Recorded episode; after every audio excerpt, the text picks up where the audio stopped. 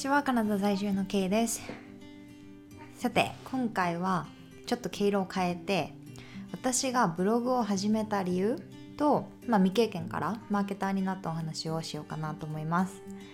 でこれからブログを始めてみたいなとかフリーランスになりたいなとか、まあ、マーケターになりたいなと思ってる人には参考になる部分があると思うのでもしよかったら最後まで聞いてもらえれば嬉しいです。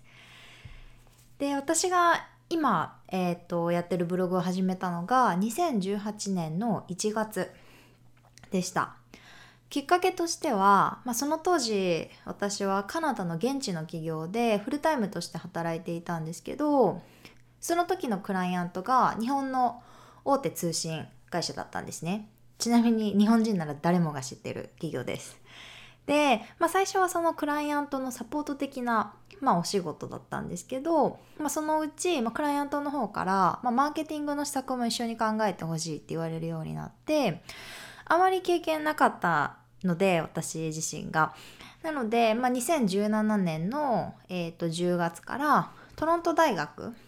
が社会人向けに開講しているマーケティングの、まあ、サティフィケートが取れる、まあ、資格みたいなものが取れるコースの受講を始めました。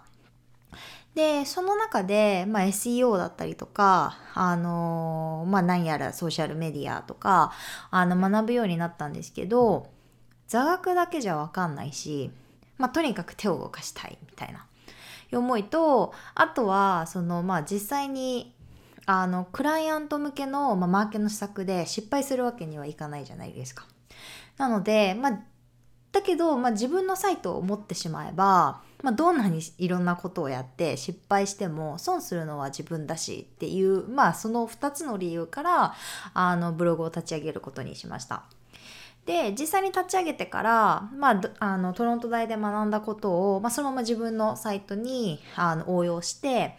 で、まあ、SEO の対策だけ広告とか一切打ってないのであの SEO の対策だけで、えっと、1年後には月間5万 PV のサイトに育てることができました。でその時点では多分記事はまだ50ちょいとかあのだったぐらいだと思います。でもちろん、まあ、1年で50記事しか書いてないっていうのもあるんですけどあの更新頻度は低かったのでもちろんこの 私なんかよりも、まあ、高速で PDCA を回してる方々もっとすごいあの3ヶ月で PV 何万とかってこうネットで言ってる方々もいるので あのもっともっとあの更新頻度を上げていれば早く結果が出てたんじゃないかなと思うんですけど、まあ、それを置いといて、まあ、そこから学んだことが、まあ、結構大きかったなっていうふうに思うんですよね。でまあ、SEO の知見も増えたし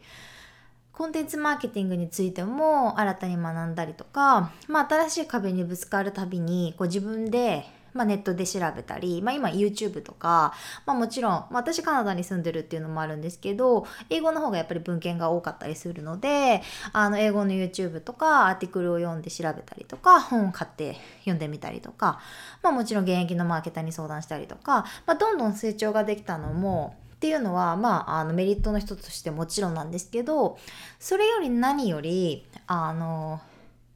後日まあ今そうなんですけどフリーランスのマーケターに転身することになるんですけど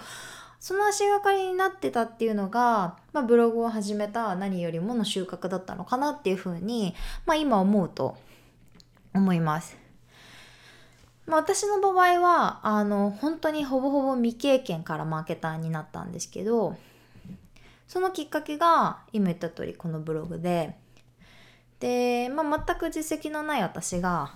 自分のブログで、まあ、実績を出せたからこそ、まあ、初期のクライアントさんそのフリーランスになってからのあのクライアントさんたちとのお仕事につながってあのありがたいことに今ではマーケターと名乗ってご飯が食べられるようになったのでそれはもう本当に確実にブログのおかげっていうのがあります。でマーケティングってあの、まあ、マーケターになりたいっていうふうに思ってる方だと多分調べてみてご存知だと思うんですけどあのマーケティングって世界本当にプログラミングとかに比べるとすっごく横に広い世界なのでなかなかこうあの体系化しにくいせいか、まあ、エンジニア系のスクールとかってめちゃくちゃいっぱいあるじゃないですか。に比べてすごくスクールの選択肢も狭かったりあの、まあ、マーケターになりたいなって人にとってはえ何から始めていいの？みたいななりがちなフィールドなんですけど私が思うに何より大事なのは実際に手を動かすことだと思ってます。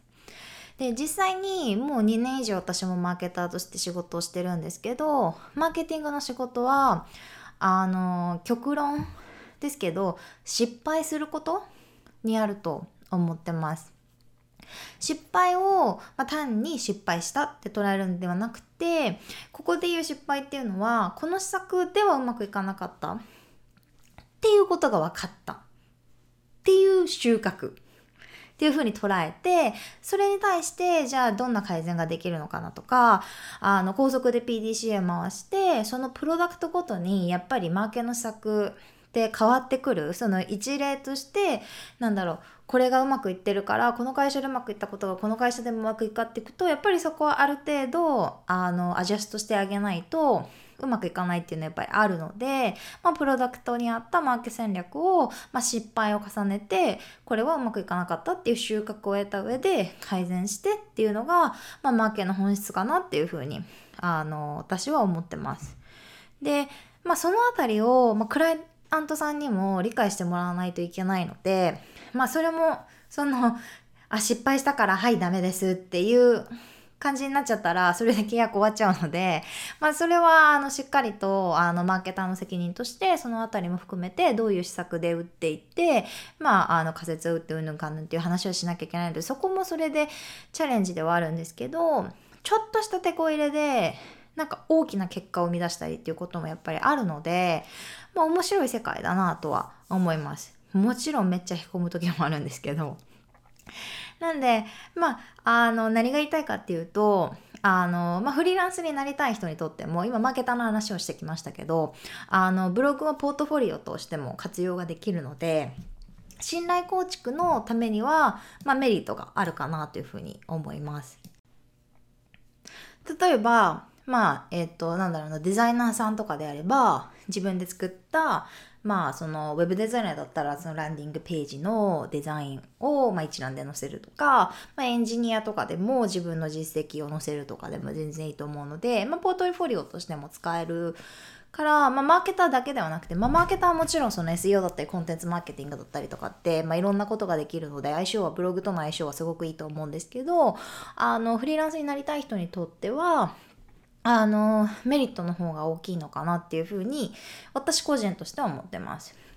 なので、まあ、これからマーケターになりたいなとか、まあ、フリーランス今も言ったようにフリーランスになりたいなって思ってる人は、まあ、ぜひブログから始めてみるのもおすすめかなと思います。でもちろんあの、まあ、手っ取り早い方法、まあ、もう一つの手っ取り早い方法としてはマーケ系のあのコンサル会社とかに入社して、まあ、そこでハンズオンで学ぶ、まあ、先輩とか、まあ、その会社が持ってるあの知見とかから学んでそれをまああのまあ、仕事だけだとやっぱりなかなかこう身につかないっていうのもあるのでトライアンドエラーがしきれないっていう点ではやっぱり一緒なので実際にブログに転用してまあ例えばアフィリエイト系のあのサイトを作るとかであれば稼いじゃうみたいなこともありだと思うので、まあ、その辺あの検討してみてもいいのかなっていうふうには思います。でブログの始め方とかもあの私のブログであの細かく説明してたりもするのでもしあのあの解説の方法とかわからないところがあれば、まあ、ブログの方検索してもらえればあの分かるかと思うので参考にしてください。というわけで今回はここまでにします。最後までお付き合いいただきありがとうございました。よかったらチャンネル登録だったりお気に入り登録していただけたら嬉しいです。Twitter もぼちぼち更新しているのでよかったら合わせてチェックしてみてください。ではまた次回 K でした。ありがとうございます。